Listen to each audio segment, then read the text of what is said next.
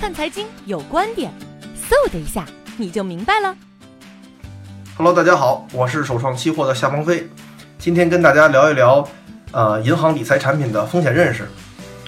很多朋友啊都愿意去银行购买理财产品，认为银行的理财产品啊安全系数高，有保障。实际上则不然，最近呢就发生了很多呃关于银行理财产品的违约事件。工行、民生，包括呃很多这样的商业银行都发生了这种无法兑付呃理财产品的这种事件。我们在购买银行理财产品的时候啊，不应该单纯的认为是银行发的它就安全。在购买理财产品的时候呢，更多的应该去跟啊客银行的客户经理去了解一些呃我打算计划购买的这个这支产品的投资去向、产品结构，呃如何控制风险的。如果这支产品能够清晰地覆盖掉呃清盘止损线，嗯，能够清晰地覆盖掉我们所说的这些固定收益的投资，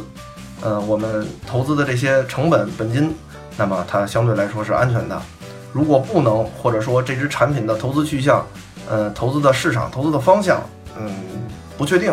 那么这个过程就我们希望大家就清楚的认识，如果你不是一个很好的风险承受者，这种产品。尽量不要碰，尽量要远离。我们在购买银行产品的时候呢，跟银行的理财经理要清楚的问：我这支产品是不是保本的？本金是不是安全？收益率是不是有保障？那这个过程中，他都需要给你去介绍这个产品的产品设计，产品如何执行的，那么它是怎么进行运作的？如果他都能够给你说清楚，那相对来说，这支产品可靠度就会高一些。实际上，我们的这些呃银行端的理财产品啊，最终的投向无外乎证券、私募啊、私募基金、证券公司、期货，